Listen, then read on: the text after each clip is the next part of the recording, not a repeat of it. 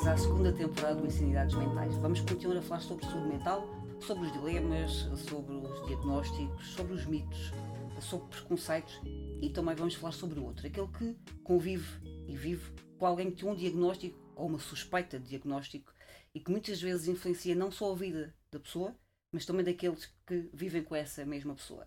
Neste primeiro episódio da segunda temporada do Insanidades Mentais, vamos falar de familiares, de cuidadores de que têm uh, um familiar com cancro.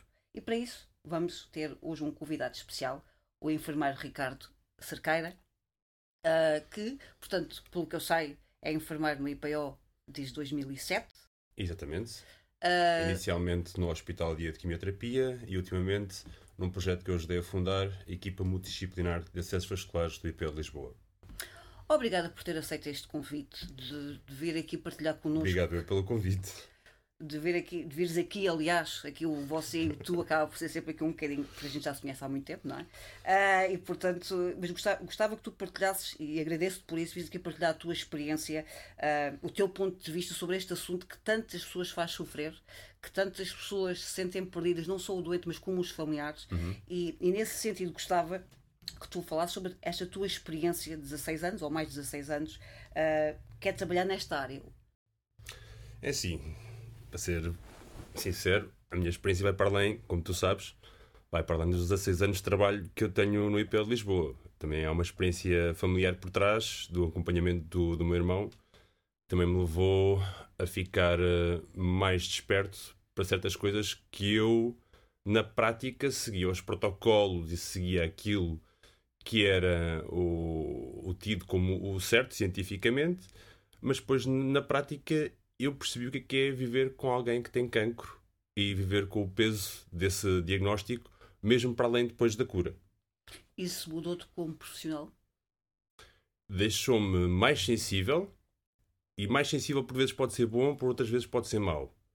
Eu notei que desde que acompanhei o meu irmão com, com o diagnóstico de cancro, hum, fiquei mais sensível para aqueles que necessitam Uh, Gostava-me gostava-me e custa-me muito olhar para pessoas que necessitam de ajuda por parte de um profissional de saúde ou por parte de, de cuidadores de informais ou de, de associações, ou seja, da sua rede disponível dentro e fora do hospital para o conseguir ajudar nos seus problemas.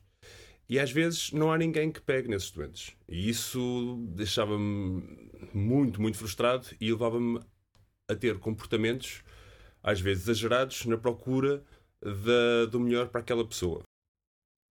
Por outro lado, sempre que apanhava utentes que tinham todos esses pré-requisitos para uma possível vida uh, fora e dentro do hospital mais satisfatória na, na procura de melhor saúde, esses doentes queixarem-se de coisas insignificantes ou familiares queixarem-se coisas insignificantes quando havia outras pessoas a passarem pelo mesmo, mas com menos recursos e não se queixavam. E então daí eu dizer que a minha sensibilidade tanto ajudou muita gente, como também me tornou um bocadinho empedrecido para, para outras questões sensíveis, mas que, que eu vejo como supérfluas.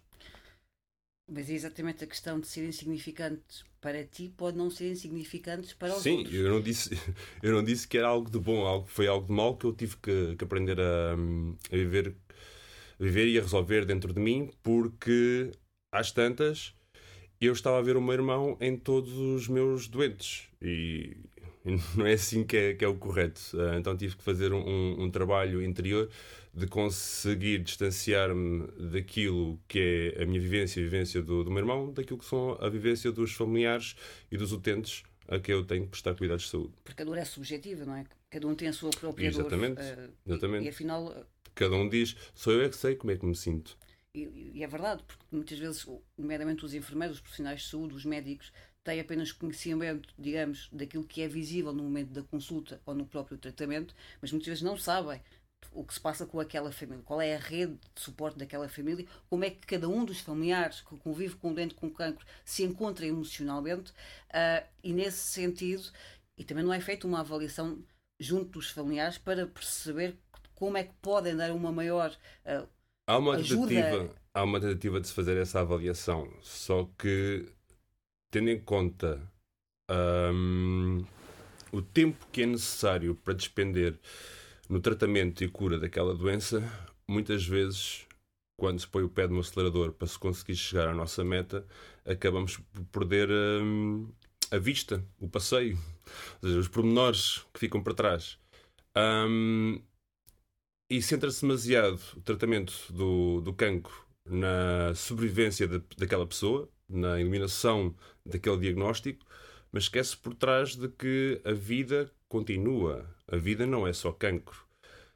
E ao apostarmos as fichas todas na, na cura e na, na, eliminação do cancro, muitas vezes estamos a esquecer de outros investimentos, nomeadamente sociais, um, investimentos familiares, que a pessoa fez ao longo de anos e que depois ficam perdidos.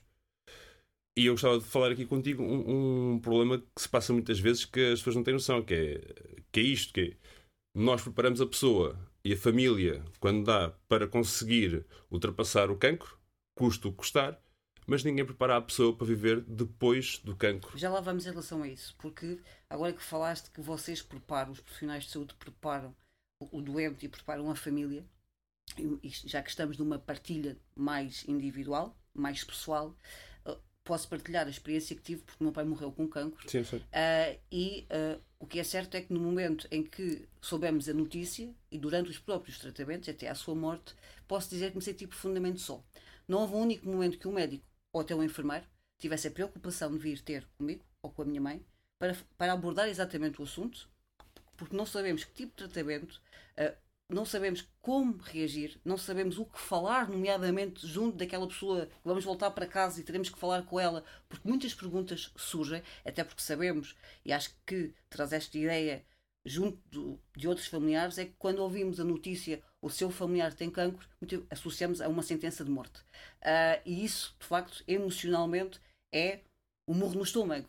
E o que eu senti, e outras pessoas sentiram, e tanto amigos como até pacientes que vêm até à consulta é que se sentem profundamente sós. Ou seja, não há uma conversa, não há uma procura, não há uma tentativa de, pelo menos uma tentativa de perceber o que é que se passa junto daquela pessoa, encaminhar aquela pessoa, orientar aquela pessoa emocionalmente, seja a própria, seja para, portanto, dar o melhor cuidado, porque o cuidado além da parte física, é também o cuidar emocional sim, sim. da sua saúde mental, e eu nunca senti isso. E gostaria de te perguntar o que é que se pode fazer. É assim, eu não partilho dessa experiência porque, felizmente, eu trabalho num hospital que é dedicado 100% para o, o cuidado do utente com diagnóstico de cancro e, portanto, se calhar a minha experiência é, é diferente daquela que tiveste. Um, há sempre um acompanhamento no IPO de Lisboa da pessoa a todos os seus níveis. Uh, é claro que com os constrangimentos que tem havido no Sistema Nacional de Saúde, ou o investimento nesse tipo de acompanhamento ao longo dos anos pode ter decrescido.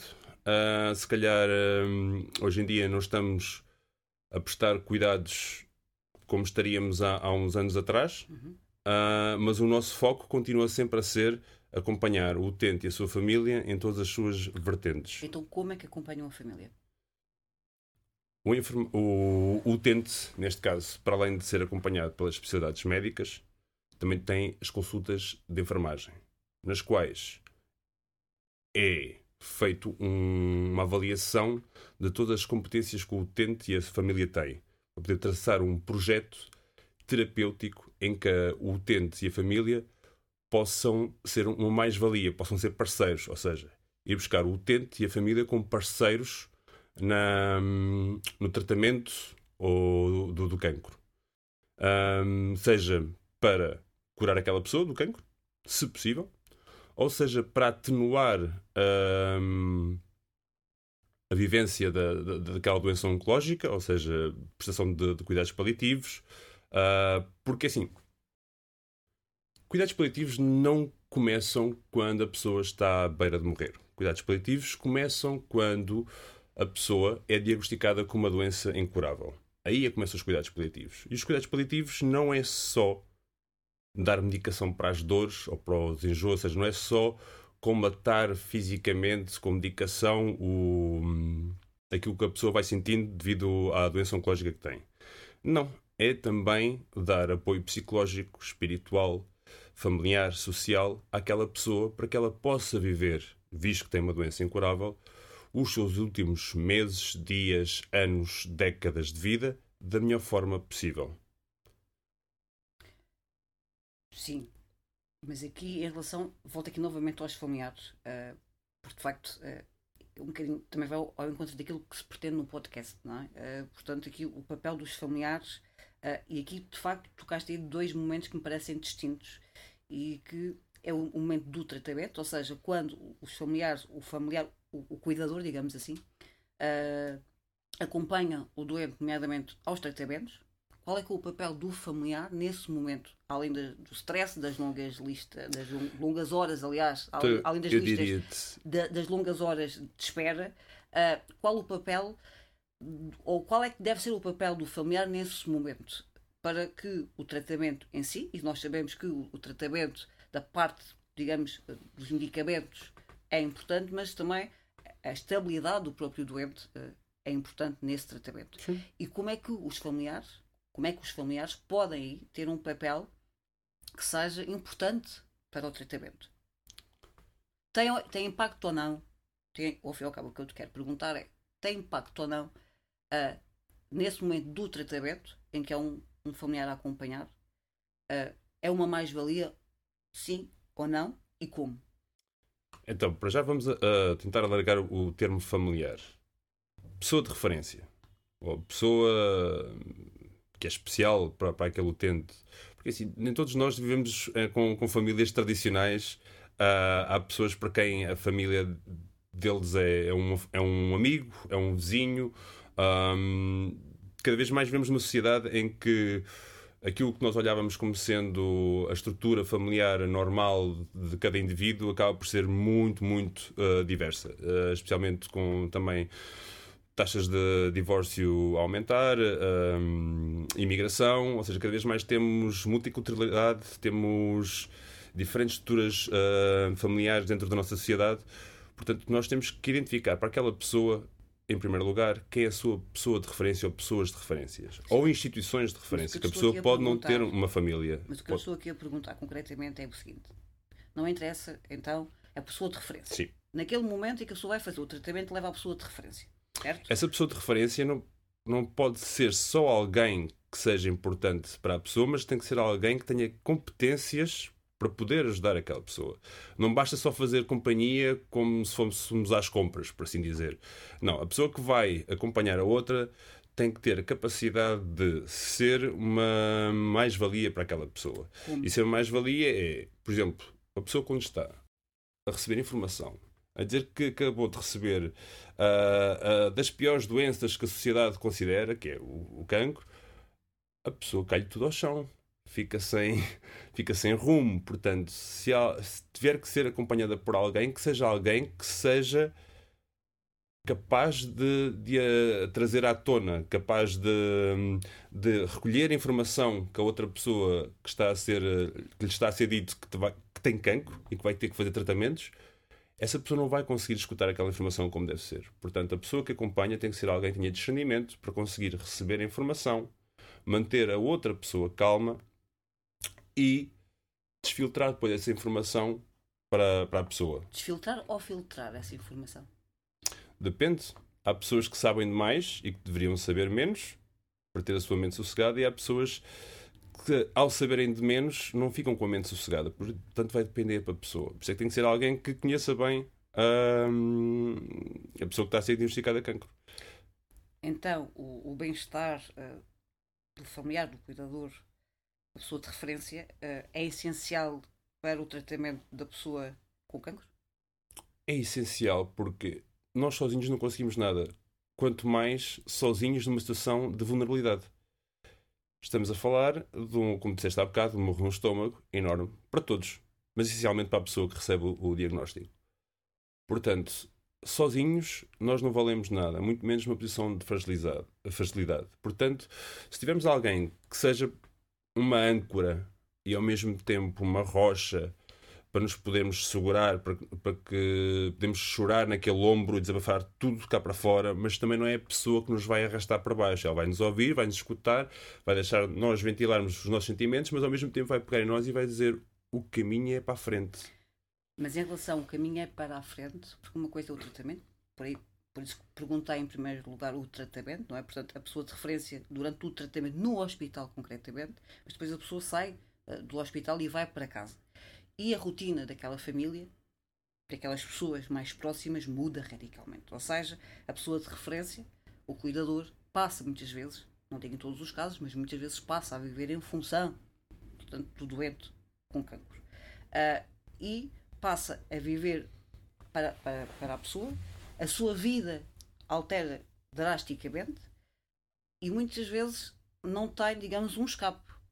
E muitas vezes até sente culpa quando sente que está cansada ou que não quer continuar uh, ou que não sabe como continuar a viver naquela situação e que lhe apetece de alguma forma ter contacto com outras pessoas, contacto com outras realidades, poder, portanto, ter tempo, um tempo livre. Uh, o burnout, para, estás a falar do burnout do, do cuidador. Sim, que acontece muitas vezes, que acontece. não é falado. Acontece Aliás, muitas vezes, na minha instituição até se programam uh, internamentos. O utente, que, quem foi diagnosticado de cancro, pode não ter nenhum agravamento significante para ser internado, mas a família, os cuidadores podem estar, já estão degradados física e psicologicamente, que é agendado um internamento para a pessoa ficar afastada da, do seu domicílio, para aqueles cuidadores poderem restabelecer as suas energias, tanto físicas como psicológicas e sociais.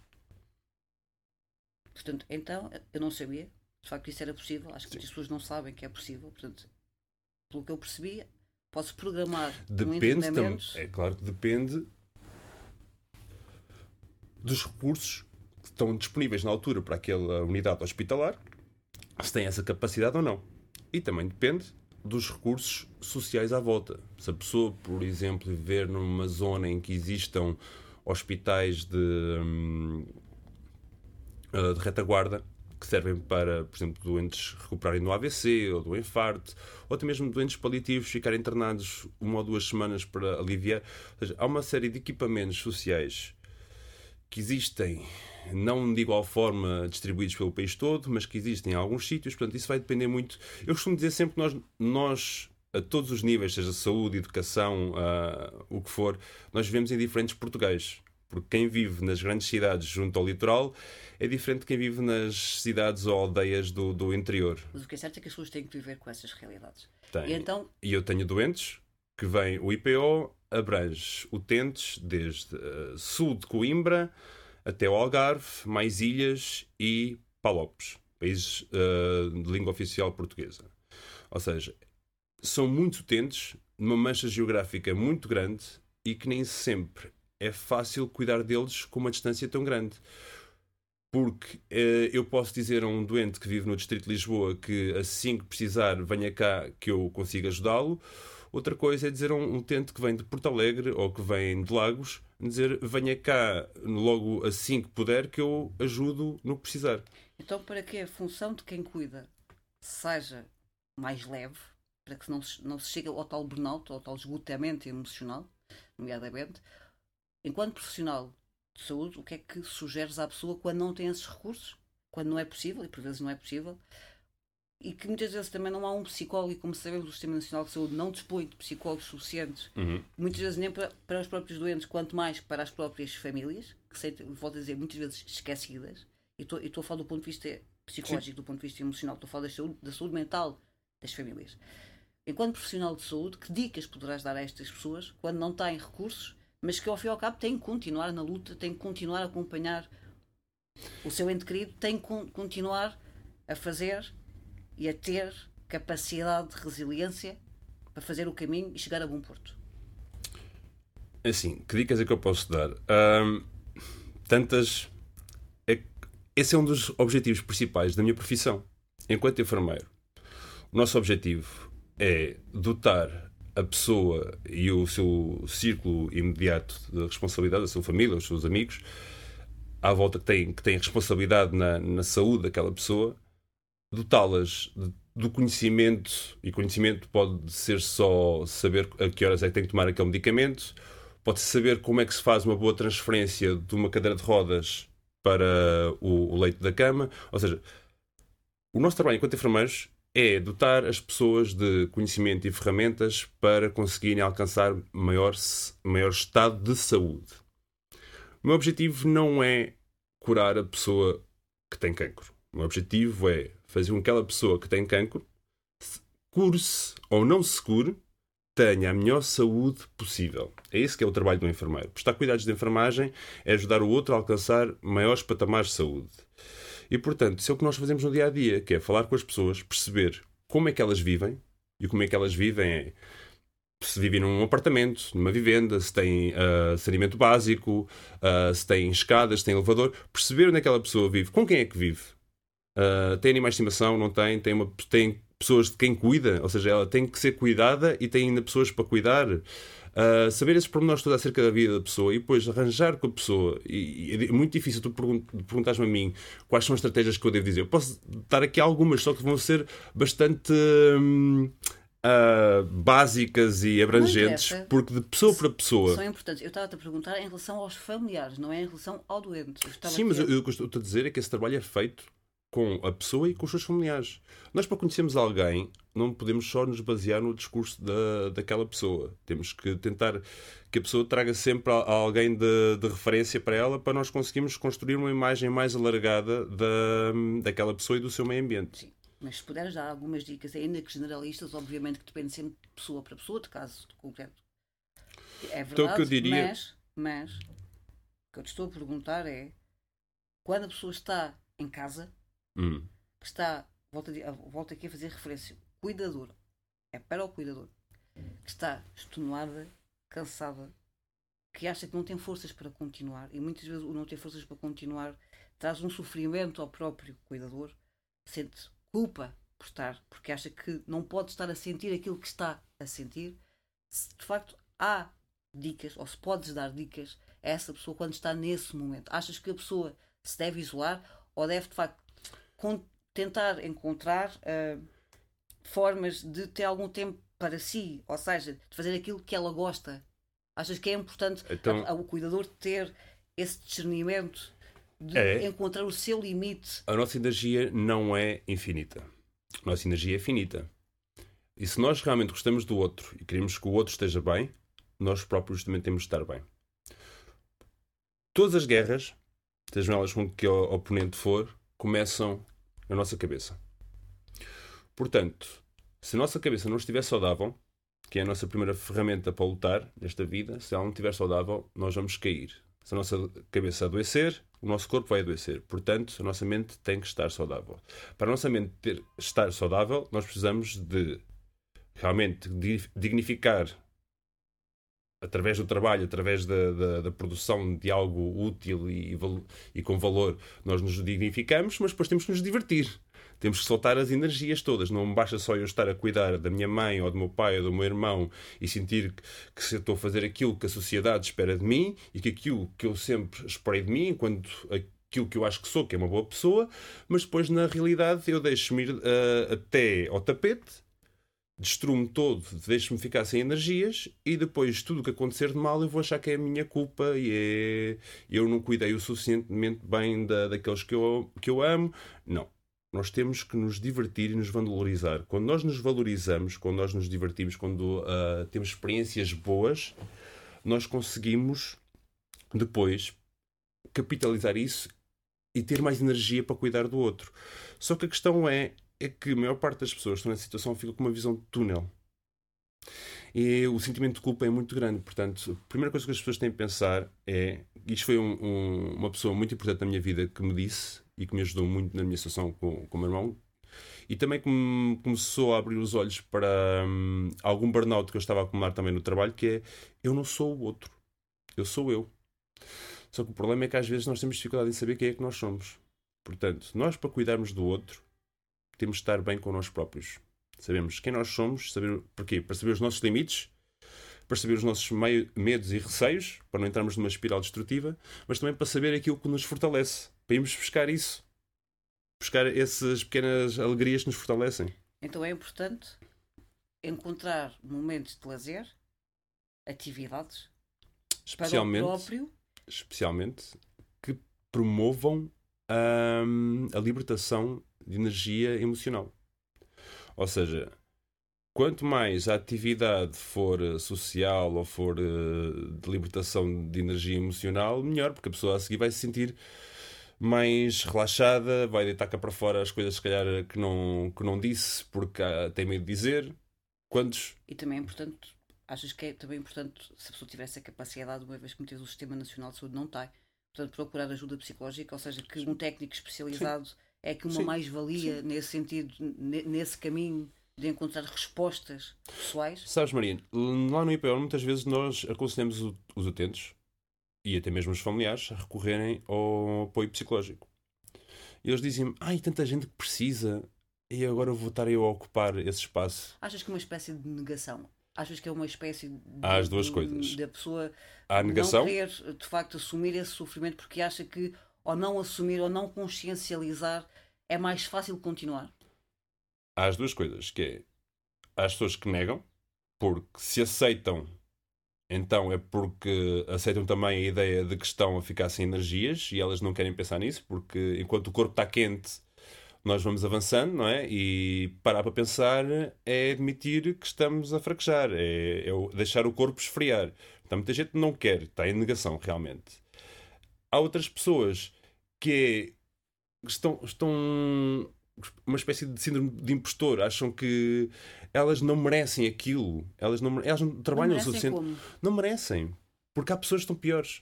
Porque quando estão na sala de espera, observam situações ainda piores. Então acham que uh, alguns. Há, há algumas coisas que o IPO ou outro hospital possa oferecer, não é para elas, é para os outros que estão pior. Não sei se, se consegues seja, perceber essa portanto, imagem por comparação, há aqui um, processo de comparação em ah. que há pessoas piores e, portanto, como há pessoas piores, eu não mereço ou eu não necessito uh, desse acompanhamento? Sim, sim. Mas, mas, achas que isso é positivo? Não, não é nada positivo. Não é nada... E para, e para, o próprio doente que precisa que a outra pessoa esteja equilibrada? Não é nada positivo. Os utentes. Há, há aqui uma coisa que nós. Percebo que estamos a falar de, dos familiares Sim. Mas aqui há, há, outra questão que também tem a ver com os outros que rodeiam o utente, que é, por exemplo, os colegas de doença. Por assim dizer, peço, peço desculpa pelo, pelo termo colegas de doença, mas é as pessoas que estão na sala de espera e que frequentam o, o hospital. A pessoa, vai -se, a pessoa que tem um diagnóstico, acabou de ser diagnosticada, vai se confrontar no, nos tratamentos, na, nas suas consultas, em ver pessoas que estão bem piores do que ela e pessoas que estão bem melhores do que ela. Um, e a pessoa, como está com sede de informação sobre o seu destino, sobre aquilo que se vai passar com ela, acaba por ir beber a um lado e ao outro. E eu digo sempre aos meus utentes: vão buscar aos outros, aos vossos colegas de doença, as coisas boas e esqueçam as coisas más. Ou seja, não fiquei a pensar, porque depois os utentes começam a ver a história de vida dos outros e começam a colar na sua, na sua mente uma história de vida semelhante que às vezes não tem nada a ver, ou, ou a tirar dicas para, para o seu dia a dia de uma pessoa que está a fazer um tratamento completamente diferente, porque apesar de estarmos a falar aqui de cancro, cancros são centenas e centenas de doenças diferentes. Um, Sim é verdade, Pronto. não é? é? E às vezes a pessoa acaba por se confundir toda, porque já é tanta informação relativamente à sua doença e ao seu tratamento, já é tanta informação que depois começa a receber informação de todos os lados e acaba é por, por, se perder. Não é nada bom. Seja nada para bom. o doente, seja para os familiares, porque muitas vezes os próprios familiares têm tendência, por um lado, ir à internet, pesquisar. Nem toda a gente consegue entrar dentro da consulta, não é? Então os outros familiares. Isso é outra coisa importante, que é haver alguém que centralize em si uma espécie de um chefe de equipa da, da equipa dos familiares ou da equipa do, dos amigos. Ou seja, haver alguém que se chega à frente e que consiga ser o ponto onde se condensa a informação e onde é distribuída a informação. Porque, para uma pessoa que acabou de receber uma notícia horrível, ter que estar a responder as chamadas e a mensagens constantemente, a contar tudo do início para cada pessoa, dizer eu fui ao médico, aconteceu isto e aquilo outro, ele disse que vai fazer isto e vou ter que fazer aquilo outro é muito complicado. Temos de estar sempre, às vezes. Na altura do, do meu irmão, às vezes apetecia-me escrever tipo um, um, texto e depois, cada vez que alguém uh, perguntava alguma coisa, era só fazer copy-paste e apresentar. Cada vez que eu tinha que explicar tudo outra vez do início. Portanto, se o utente puder ter um, um familiar ou um amigo que é ele a pessoa que distribui jogo para os outros familiares, ou seja, ele que coordena os esforços, melhor. Mas achas que é uma boa ideia, por aqui a falar do início?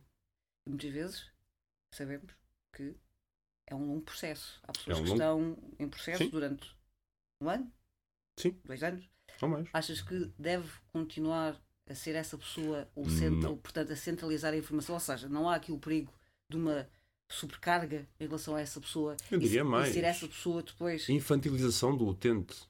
A pessoa. Sim, mas, mas, em relação, mas antes de irmos aí, estava-te aqui a perguntar concretamente em relação, porque falaste de centrar a informação uma espécie de chefe de equipa, não é? E esse chefe de equipa, ao sentir essa responsabilidade, ao sentir a responsabilidade que tudo se centra nele, se não há aqui o perigo, uma ah. vez que o processo e o tratamento, como vais falar, pode durar anos, se não há aqui o perigo de sobrecarga. E é neste sentido, pergunto, com delegar, ou seja, quando a pessoa perceber que está num ponto tal em que precisa de facto dividir, eh, portanto, esse papel como deve fazer? Então, há sempre o risco dessa pessoa pensar que está a abandonar, que está a abandonar uh, o seu familiar, não é? Aí, agora vou-me livrar desta responsabilidade que me foi entregue a mim, uma responsabilidade tão importante. Voltamos outra vez àquilo que eu dizia. Nós, para cuidarmos do outro, temos que estar bem. Seja um profissional de saúde, seja um cuidador informal. Nós, para cuidarmos do outro, temos que estar bem. Por cuidar do outro é uma entrega a 100%. Portanto, um enfermeiro, um médico, trabalha por turnos. A gente sai do trabalho, vai para casa, descansa. Estamos com nossas famílias, temos a oportunidade de, de sair da, daquele contexto. O familiar, muitas vezes, não tem essa oportunidade. Se calhar essa pessoa até mora com o doente. Muitas vezes mora. Se calhar até dorme na mesma cama com o doente porque é a, mari... é a esposa ou o esposo. Portanto, aí não vai haver esse espaço para, de, de recuperação. Uh, e a pessoa, é claro, que vai, ao receber esta responsabilidade, que às vezes nem recebe, às vezes é ela própria que se chega à frente e, e arrebata essa responsabilidade. Ora, as responsabilidades são para nós cumprirmos enquanto conseguimos cumprir. Quando a gente deixa de ter capacidades para as cumprir, mais tarde ou mais cedo vamos ser irresponsáveis, porque vamos quebrar a nossa responsabilidade. Portanto, isso ter a ver com cada um conseguir respeitar a sua própria saúde mental Agora, é assim, é muito bonito falar, a pessoa poder passar a responsabilidade para outro. E se não houver outro para poder passar? Tenho muitos casos, agora, se calhar não, não faz, não, não é uma coisa importante para esta nossa conversa, mas não é, eu, eu, é, é importante porque há eu gostaria, pessoas que estão eu gostaria que vocês percebessem que isto de ser sozinho, estão sozinhos e não há uma rede de cuidados que deveria existir, aliás, que está pensada, mas o que, é, o que é certo é que na prática ela não funciona. Sim, Maria, mas agora estavas a falar de, do familiar, não é? E agora falo-te de familiares que cuidam de outro que odeiam. Nós temos muitos utentes, homens e mulheres, que de uma forma ou de outra viram-se sozinhos nesta fase da sua vida em que lhes é diagnosticado cancro e lhes é hum, proposto tratamentos super agressivos e a única pessoa que aceita cuidar deles, porque não tem mais ninguém, é um ex-companheiro ou uma ex-companheira. Ou então, muitas das vezes a, a vítimas a, ou atuais companheiras em processo de divórcio ou em processo de violência doméstica e que têm que hum. prosseguir porque senão a sociedade vai olhar para eles uh, de lado. E muitas vezes temos então esses cuidadores informais, esses familiares ou amigos que cuidam de pessoas que, que, embora no passado possam ter tido uma relação significante e terem amado aquela pessoa, hoje em dia não amam, mas por uma questão de responsabilidade social, cuidam daquela pessoa que lhes bateu ou que lhes injuriou ou que simplesmente já não há nenhum vínculo de, de, amor, mas continuam a cuidar. Então continuam por uma questão de obrigação? Sentes isso? Que, que decorre de uma obrigação? De uma obrigação social? social, sim. Da tal responsabilidade. Quando temos alguém que mais ninguém consegue ajudar e só nós que podemos ajudar, nós sentimos essa responsabilidade social. Mas como eu dizia há bocado, nós aceitarmos uma responsabilidade ou continuarmos a trabalhar em algo em que envolve essa responsabilidade e nós não estarmos aptos para isso e não mandarmos o nosso grito de ajuda, porque a gente até pode não ter ninguém à nossa volta, mas a gente não procurar por ninguém, a gente não vir se há alguma instituição, ONG ou alguma unidade hospitalar que nos possa ajudar, se a gente não procurar ajuda, então estamos a ser mais negligentes. Aí estamos mesmo a ser irresponsáveis porque estamos a deixar a nós próprios mal e a outra pessoa que supostamente deveríamos ser responsáveis mal. E quando não é essa ajuda, ou seja, quando de facto o familiar procura. Tem que dirigir-se ao hospital onde a pessoa. Há. Todos os hospitais que cuidam de pessoas, para além de enfermeiros e médicos, têm outros profissionais, têm psicólogos e têm assistentes sociais. Achas que são suficientes? Se são suficientes se eu acho que não há médicos e enfermeiros, pessoa, se eu acho que não há médicos e enfermeiros suficientes nos hospitais portugueses, também não haverá certamente psicólogos e assistentes sociais. Portanto, acho que aqui não é, não é uma questão de, de um grupo.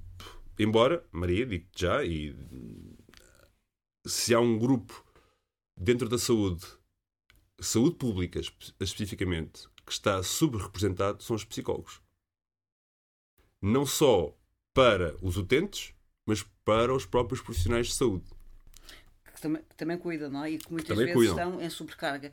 Achas agora, estamos a quase a terminar, e estava aqui a pensar de facto na falta de respostas, que são óbvias, não é? Por parte do sistema.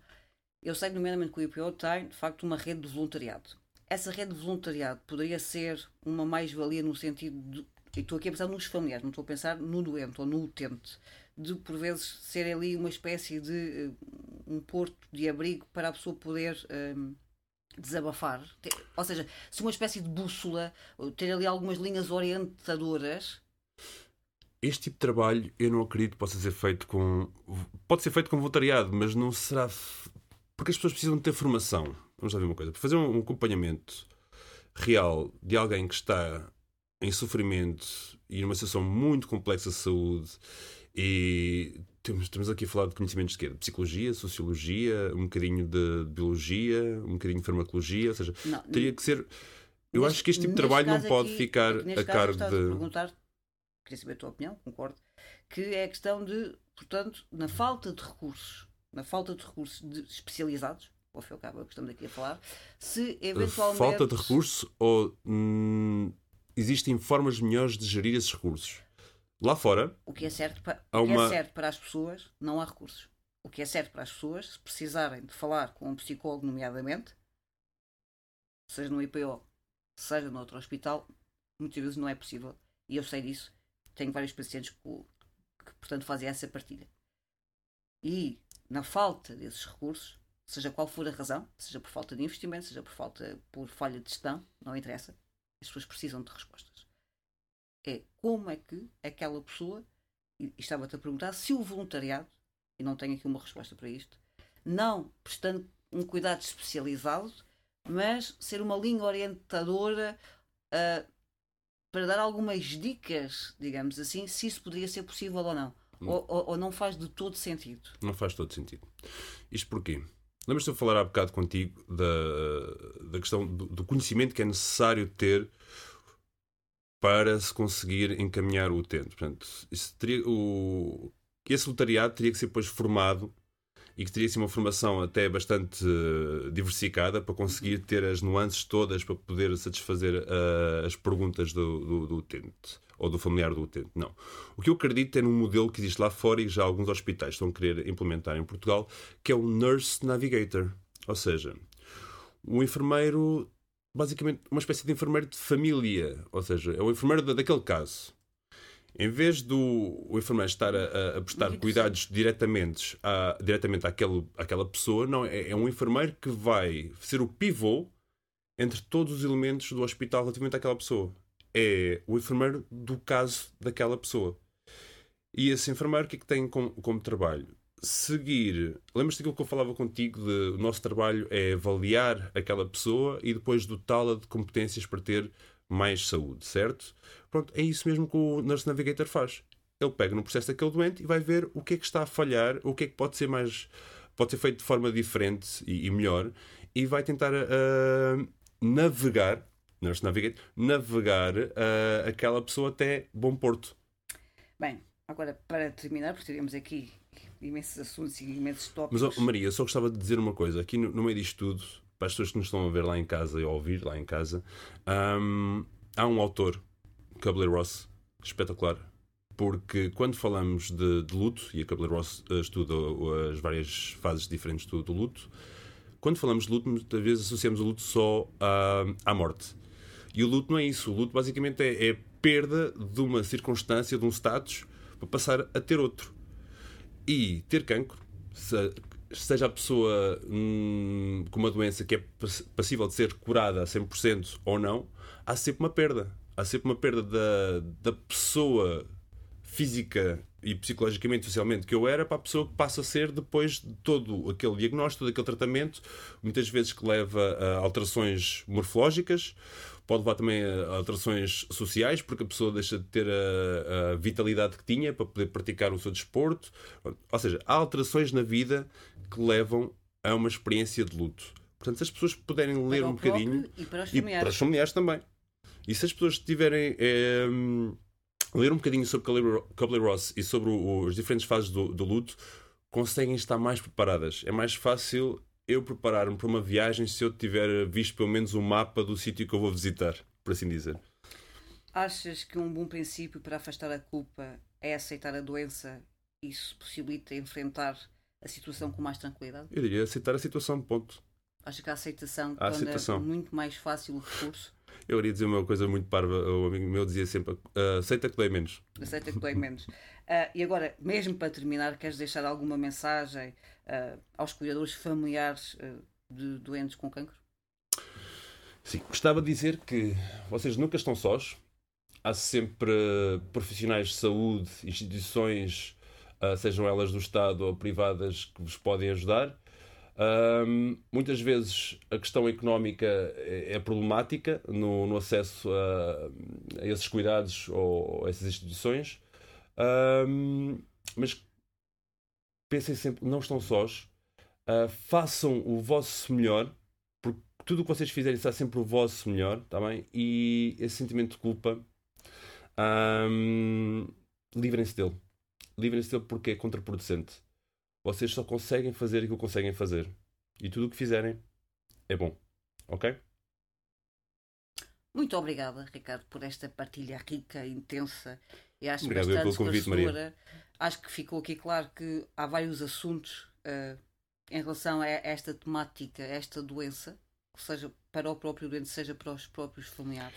Aliás, a conversa que nós tá, tivemos aqui a ter não é bem sobre cancro, é sobre doenças incuráveis, não é? É sobre o. Basicamente, tivemos a falar sobre o burnout. O que estivemos aqui a falar foi, acima de tudo, pessoas que vivem com alguém com uma doença. Sim. Uh, grave e, uh, e. Mas aqui a questão foi em relação ao cancro, porque sabemos que atinge muitas pessoas.